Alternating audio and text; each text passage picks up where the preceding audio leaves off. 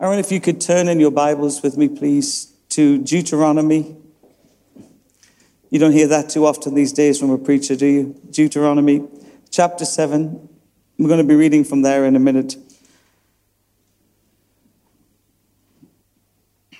Can I ask you a question? Is there anyone here this evening that has a dream? That's three of us. Any, any takers on a dream? How about this? What about a desire? You may not have had some kind of, you know, wonderful vision or anything, but you have a desire, you have a hankering, a passion to see something take place in your life. Is there anybody in this room tonight who would love for God to make that happen quickly? Yeah. Come put your hand up, be honest enough. Would you like to wake up tomorrow morning and you're there? Wherever you're there happens to be, your promised land. Are you not a little tired, as some of us are in the room, of singing about the promised land? Is there not some part of you that thinks when? How? How about now? Thank you, Jesus. Well, the trouble is with that type of thinking is it ends up causing us to get a little frustrated along the journey. And more importantly, it robs us of every upgrade in our fellowship with God on that adventure. Sometimes we're in such a hurry to get to wherever there is, we don't realize that He's here. He's with us on the journey. He's not standing far off in the distance, beckoning us to come, although He is a God of the present and the future He's right here in the midst of our circumstances. And I wonder if, if tomorrow morning you woke up or I woke up and you were inheriting the fullness of the promise or the dream or the passion or the desire of your heart, what upgrades and revelations and fellowship and connection with God would be lacking as a result of that quick fix response to your dream? A number of years ago, I used to work in a thing called show business. Has anybody heard of show business? Give me a wave if you've heard of show business. I remember chatting to one of the top comedians in our nation, and uh, he had suddenly found himself in the throes of fame. And I'd worked with him many, many times over many, many years, and nobody was interested. And then all of a sudden, he was on a television show. And that television show led into his own show. And uh, have you heard of Joe Pasquale? You heard of Joe Pasquale? He's got that little squeaky voice. That was a great impersonation. If you knew who he was, you'd have known how powerful that was. And I was saying to him, Joe, how do you feel about being an overnight success? He said, I feel fine. It's taken me 35 years to get here. And the truth is that sometimes we look at other people's lives and we look at other people's journeys, and it seems to have happened very quickly for them. It's almost like it's instantaneously given to them that they arrive in their abundance. And yet, for people like you and I, maybe the opposite is true. It could be a number of years. We could have been waiting a long time for God to do something quickly. and we pray all these prayers, and then suddenly, but if you look back over the suddenlies in the Bible, there's a backstory. The suddenly may have happened quickly, but actually the preparation was long term. God is a God who keeps his promises, but it's true to say that for them to materialize, he has a process. There are certain things that need to happen in us and happen around us to prepare us for all that God has for us. So we live each day of our lives between the promise of God and our own progress towards it. So let's read together Deuteronomy chapter 7, verse 21 to 24. It starts by declaring something. It says, Do not be afraid of them, for the Lord your God who is among you is a great and awesome God. Now, that would be a great place for someone to say amen. amen. Because on life's journey, sometimes it looks like everybody else is winning and you're living in retreat or defeat. But that's not the truth. No matter what you see with your natural eye, no matter what you feel in your heart, no matter what your circumstances are, the Lord would declare over your life today do not be afraid of them. Do not be terrified by them. Why? For the Lord your God, who is amongst you, God on our journey, is a great and awesome God. Verse 22 The Lord your God will drive out those nations before you. Aren't you grateful that your adversaries are no match for the God of glory? Amen. Notice this little phrase little by little. You will not be allowed to eliminate them all at once, or the wild animals will multiply around you. But the Lord your God will deliver them over to you, throwing them into great confusion until they are destroyed. He will give their kings into your hand, and you will wipe out their names from under heaven.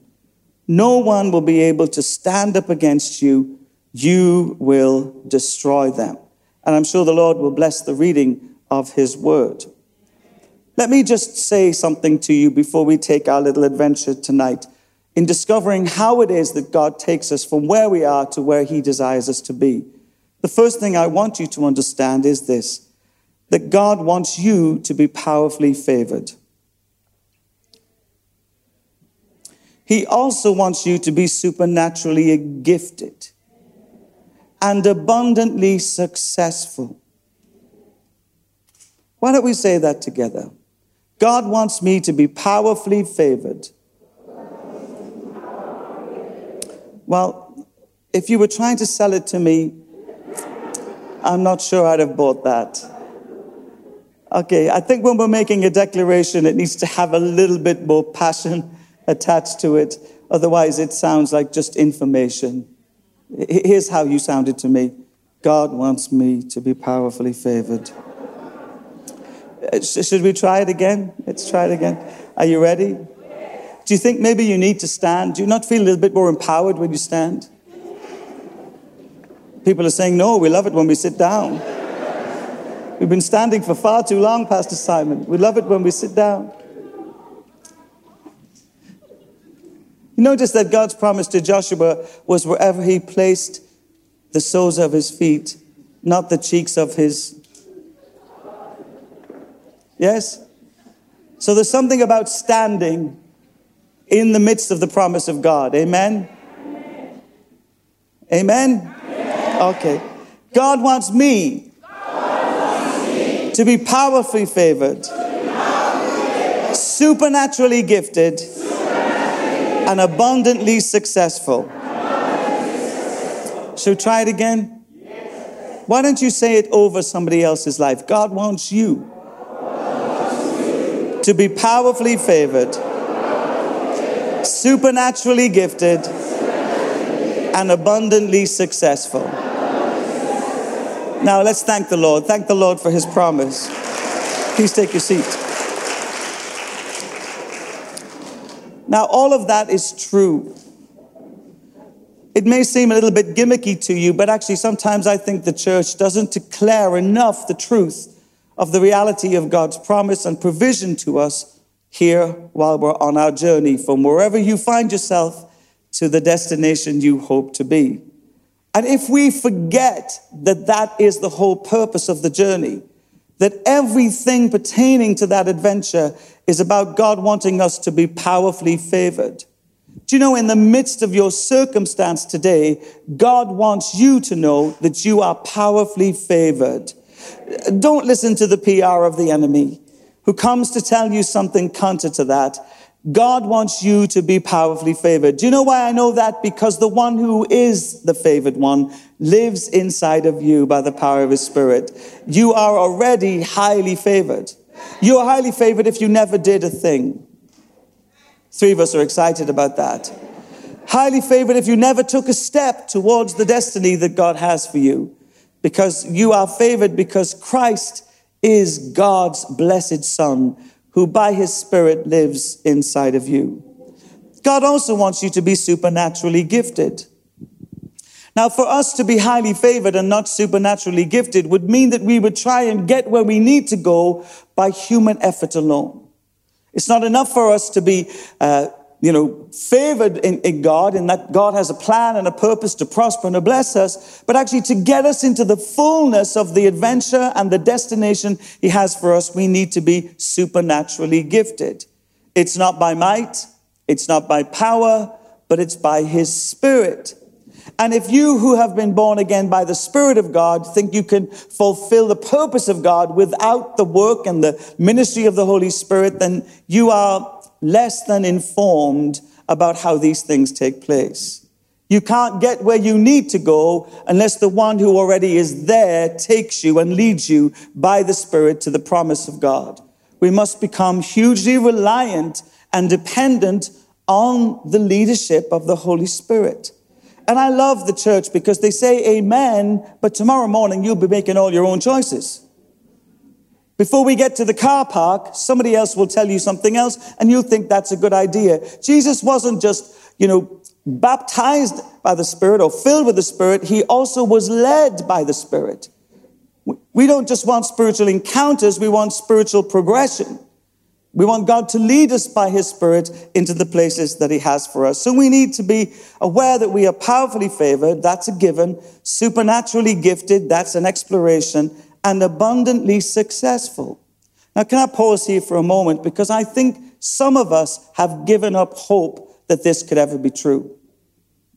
We've almost resigned ourselves to a mediocrity spiritually and yet, if we're not careful, if we're not filled with that kind of passion about the future that God is offering us, then what will happen is our souls will become dull. And if we're not careful, our lives will become embittered. You were created for greatness. Greatness is within you through Christ, and the Spirit will enable you to be the great person that God has called you to be. So, God wants us all to be powerfully favored. He wants us to live in that reality supernaturally gifted. Anybody up for more exploration of that? And abundantly successful. But here's the problem. But the progress to your promised land may not move as fast as you would like it or think it should.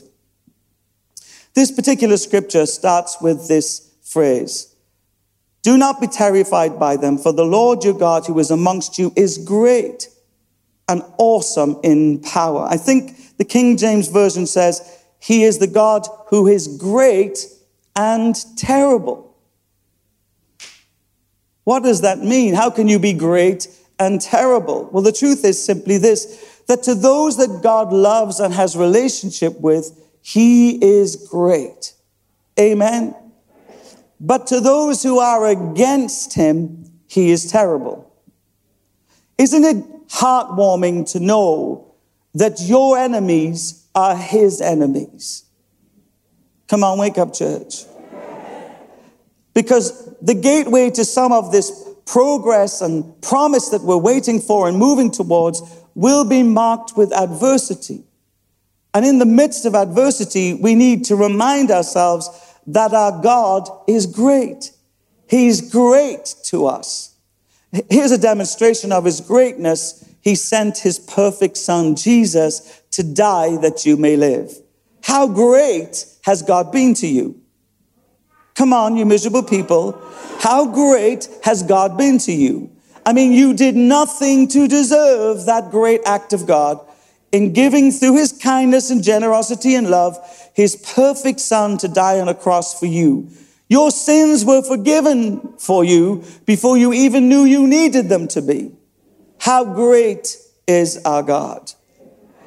The God who sent his son, who is great, to die for you and your great sin, rose from the dead on the third day and conquered for humanity the slavery that we have if we accept his invitation for forgiveness to be entrapped in a lifestyle of decay and brokenness, guilt and fear.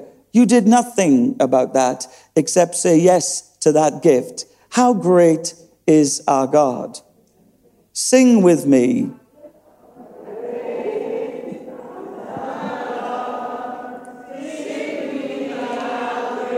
Oh, don't ruin it for me. I used to like this song. And oh, we'll see how great.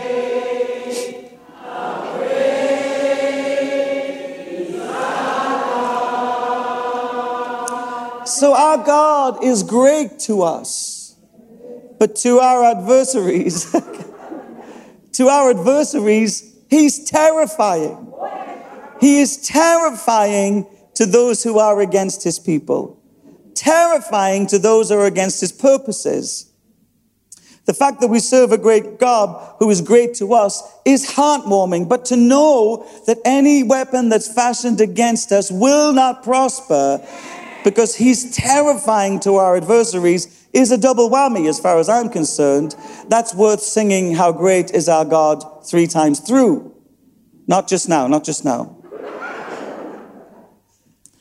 And look at verse 22 with me. It says, because he is great, and we need to make up our minds about that, and because he is terrible to those things that are against his purposes and against his people, he is at work in us to bring us from our promise through the process into his purpose that he has for us in our lives. That means every day I can wake up and be hope filled, I can be excited,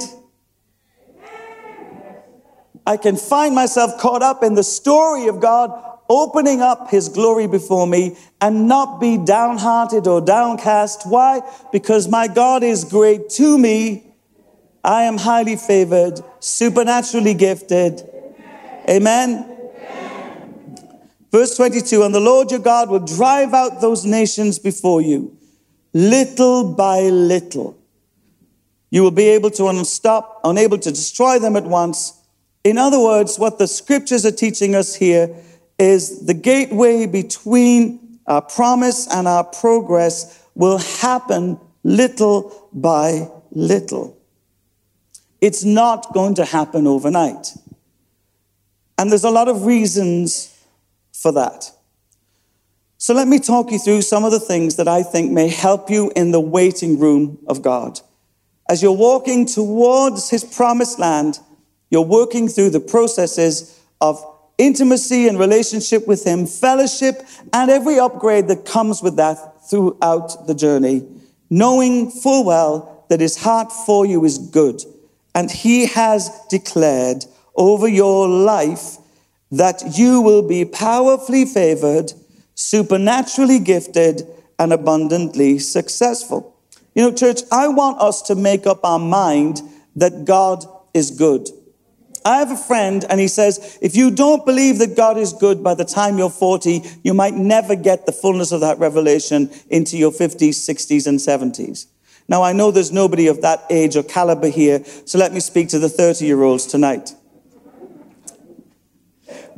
We need to make up our minds because if we don't make up our minds about the goodness of God, we will start to doubt his intent and his power and his capacity to take us where he wants us to be. If I'm not convinced that God is good, I will start to believe that the enemy is more powerful, that my circumstance is more problematic even than the promise that I carry in my life. I need to resolve in my heart that God is good. He's better than I think he is. He's better than I can imagine him to be. He is so much more profoundly good than I have the capacity to fully understand right now. But my heart tells me, my evidence displays to me that God is good. He's good and He's great. Now, amening it and omeing it tomorrow morning needs to marry up. If He is great in a moment like this, He is great also on a Monday and a Tuesday and a Wednesday and throughout the course of the week. God is always great. He's the same yesterday, today, tomorrow, and forever. And so tomorrow, whenever my problem comes, he's still great. And he's working his promise out in my life and bringing me little by little towards my promised land. We need to stop debating whether or not we'll actually have victory. Victory is guaranteed to you if you're walking in step with the Holy Spirit. It's guaranteed to you if you're walking in obedience to the word of God. It's guaranteed to you if you're living in intimacy and, and, and a longing for the person of the Holy Spirit. It's almost impossible for you not to make your promised land. What is in debate, however, is the timing. When, how, and what will that look like? In Psalm 84, verse 11, it reminds us of the goodness of God. It says, No good thing would he withhold from them who walk uprightly. Church, I want to remind you tonight that while you're waiting for your promised land, while you're here with a promise in your heart and the, the materialization of that hasn't come to pass, we need to walk every day of our lives uprightly, knowing that He will not withhold any good thing. In other words, God has it covered. God has provided everything you need victory, success, fruitfulness, blessing, all of the things that we know will come whenever we arrive at this place of, of promise and fulfillment is already taken care of for us because God is good. We are powerfully favored, supernaturally gifted, and abundantly successful. If you have a dream and a passion and a heart to come into the fullness of God, you will need to take care of your heart very, very carefully. Without that kind of soul shepherding, you will find yourself caught up with all kinds of other intrigues that don't lead to life. Now, God, in His infinite plan, wants to tell us this evening that He might be the one holding up our progress. We're heading somewhere, we're moving towards advancement, but actually it seems very slow. And while the enemy wants to use all of that to bring confusion and irritation or agitation and frustration to our souls because we're not quite there yet, when I think and ask and consider the person and the purposes of God, I recognize that actually it might be God who's holding things up. He might just love me enough to hold things up. Now that seems counterintuitive because you and I think that surely if he loved us, we would move quickly into his promises. But actually, God's not in a hurry. He's not in a hurry to bring you into your blessing. He's not in a hurry. In fact, I believe he's causing the delay. Why? Because our progression can so easily become an obsession. Sometimes people are desperate to get somewhere without realizing that someone is with them here and now. You see, if I can't walk with God in my ordinary, I will never be able to sustain a relationship with God in my extraordinary. It is in the mundane and the routine where I start to build a robust relationship with Him that whether I have much or I have little, I am content. It could be that our delay is not the enemy and you've been casting down demons and, you know, binding and loosing. It might be that your good, good father is holding things back a little bit because your character and your nature and your level of intimacy and authority has not grown to the place where you could substantially navigate your life in the midst of success. You see, greatness so often can highlight weakness we can often abandon God whenever life is going well. Now, you think it's a struggle to hold on to Jesus today with some of the circumstances in your life, but can you imagine if God was to give you success overnight, just how disorientating it would be? Now, please don't pretend to me that it wouldn't go to your head and your heart. Suddenly, everybody's hanging on your every word, and two days later, earlier, nobody would even listen to a thing you say. Suddenly you're catalysted into international ministry stardom, and three weeks ago you couldn't even get into the back of the church without a warrant. These things can be highly contagious for the human soul. And if I can't walk with God in the ordinary, I will never sustain a relationship with Him in the extraordinary. You see, I love the church. We keep asking God for an outpouring of the Spirit. The problem with that is Everything that's in us will just get bigger when the Spirit starts to be magnified. So the good inside of you will get bigger, but the bad inside of you will get bigger. Why? Because it doesn't disappear. You're still the same person you were before God began to move. And how many times have we seen it over and over again where people start to become successful in some way and they get so successful they have no time, no space, no room, no scope, no heart, and no possibility of staying connected with God. So, little by little, it could be God Himself that's holding you back. I mean, how do you feel about that? I mean, you've been spending 20 years binding and loosing. You must be exhausted from all of that. And it was God. No wonder you haven't had the breakthrough that you perhaps hoped that it was. When it was God Himself that was holding you to Himself to bring you into a place of confident clarity about who you are in Him.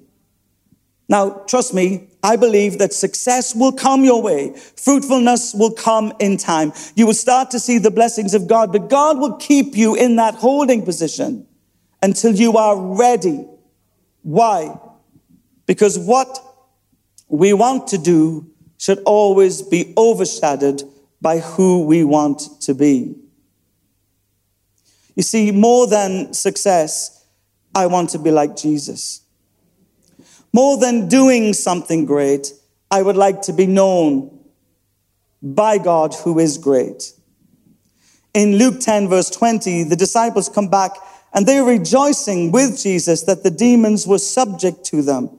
And Jesus said these words He said, Don't rejoice in that, but rejoice in the fact that your name is written in heaven. What is he saying? If your rejoicing is attached to your success, in human terms, then you have missed the whole point of what this is all about. We never want what we do to be overshadowed by who we want to be. God is at work in you right now to produce a robust relationship with Him that actually will lead you fully and completely into His promise and His provision. In Matthew 7, verse 22, verse 21, it says, of this success story of ministry and exploits, not everyone who says to me, Lord, Lord, shall enter the kingdom of heaven, but he who does the will of my Father in heaven. Verse 22, many will say to me in that day, Lord, have we not prophesied in your name, cast out demons in your name, and done many wonders in your name? And then I will declare to them, I never knew you. Depart from me, you who practice lawlessness. Now, the people in this story did amazing things for him. But the problem was, in all their success, they forgot to have a relationship with him. Our relationship with him, church, is the greatest blessing of all. Whatever God chooses to do through our lives, we must first understand that He wants to do in our lives. He wants to do a work in me before He wants to do a work through me. I remember when I first went to Glasgow, the church was about, I would think, maybe 200 people. And we started to pray and to seek God's heart and desire for growth. We wanted the church to grow because obviously the more people caught up with what God was doing would enable us to be able to reach into the city. Within about three maybe three, four years of that, the church had grown to over 400 people.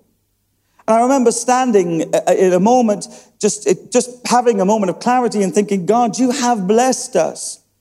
And while we were worshiping in the service, God says, Yes, I have blessed you, but Simon, you have forgotten me. You see, it's possible to have all of the trappings of success and to lose the very one who has produced that in and through your life. It's possible to sing with the tongues of angels and prophesy, but actually, when all the noise is finished and all the pontifications, what's left is not a soul that's fastidious in its love and passion for Jesus. It's just a person who has maybe exploited Jesus to become successful in the eyes of other people. You see, I think we can get what we want at the expense of what we need. God knows this. God understands the human desire for success and fruitfulness. And He will give us the land, and nothing's going to stop that. But we won't get there overnight. It will happen little by little. Why? Why does He do it that way? Well, I think the answer comes in the second part of the same verse, verse 22. You will not be allowed to eliminate them all at once, or the wild animals will multiply around you. Victory and success will be yours if you follow God, church. It's not instant, it's progressive. The wild animals. You see, I remember one time we discovered, that we call it discovery, a lady in the church who had the most amazing voice. And uh, she had for years tried to write her own songs and, and uh, she produced some you know, material and and she became a Christian around that time when we were growing quite extensively. She came in with a number of people who came to faith at that point. And she was so good, a bit like some of the folks we have here, that you knew that she could be highly successful in any environment she was in. Now, she was so in love with Jesus. And I remember sitting with her and talking with her about her love for Jesus. She was truly born again. She was spirit filled, she was repentant from her past, and she was walking in intimacy with Jesus. And then one day, somebody came up to her in the service and they said to her, You know, we're planning on putting some music together from the Scottish region. Would you be interested? I know that you write some songs. And she submitted some songs to this, this uh, producer. And before we knew where we were, two of her songs were on an album that was released and they were, they were profoundly good. And in fact, they were the best songs on the album. Within months of that happening, we started to notice that she wasn't around anymore, that she was busy with her life and busy with her ministry. Now, I'm not the kind of person that wants to hold people back from the things that God's placed inside of them. And the truth is, church, not everybody who's called into that arena should be standing on a platform leading worship. Sometimes they have an apostolic or an evangelistic gift and they need to be out amongst the, the highways and the byways talking truth to people in environments that would never come to church. But the reality was that she became too busy for God. Her relationship with Jesus started to diminish.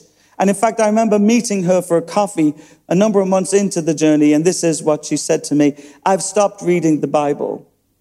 I've started reading some other books, some, some help, help books. And I said to her, Why did you stop reading the Bible? She said, Well, I feel like I know the Bible. She'd read it twice through. I feel like I know the Bible.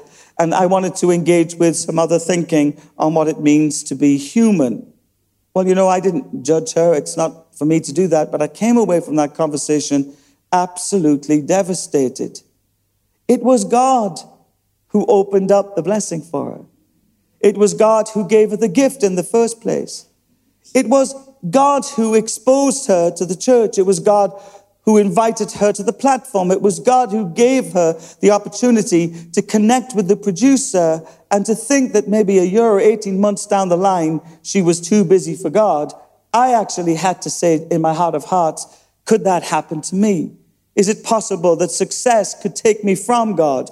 Take me from church. Take me from the Bible. Take me from prayer.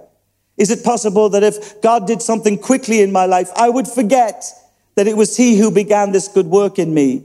Is it possible that if God gave me overnight success, I might be under the illusion of believing my own PR or press? And the reality is, I've seen it time and time and time again where God begins to bless somebody and they get so blessed, they get blessed out of the church. They get blessed out of the prayer meeting. They get blessed out of, why does God do things little by little? So that that does not happen to his people. That whether they're on a stage in front of thousands or in a room on their own, they're still reading the word of God. Whether they've got lots of acclaim or nobody even knows their name, they're still in a relationship with God. When it says here that the beasts will come if you are to advance quickly, God is speaking of demonic forces that begin to move in on people who start to have exposure in the kingdom of God. And as I look over the years, I see there are people who've come from nowhere to somewhere, and suddenly they're a target of all kinds of adversity. People have come out of hiding into a prominent place and exposure, and they're under massive attack by demonic forces that seek to rob their relationship with Jesus and lead them as far away from God as possible. Who is the beast? It's your pride. It's your ego. It's your desire to be significant. It's all of those longings in the human heart that fool us into believing that it's us that has made this happen.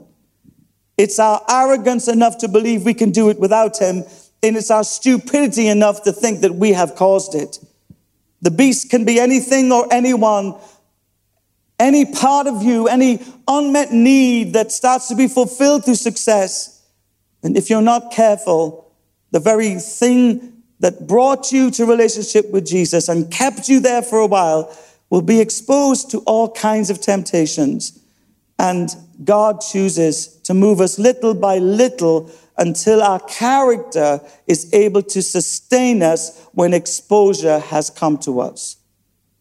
If you were to become the evangelist you dream to become overnight, you would be an easy target for the enemy and you would be exposed to all of your vulnerabilities because your character has not been fashioned in privacy with God for long enough for that to sustain you into the future. Why does God not do it overnight? Because we're not ready to be able to walk in it whenever it comes our way.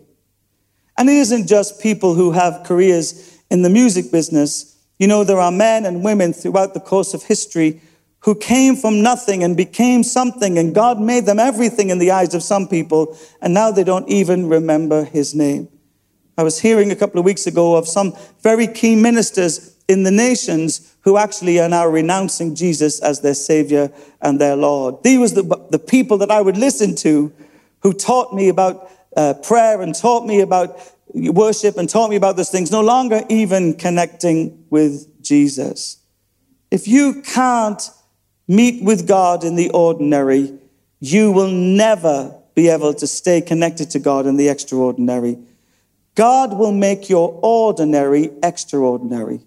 And here's what He does He makes your extraordinary very ordinary.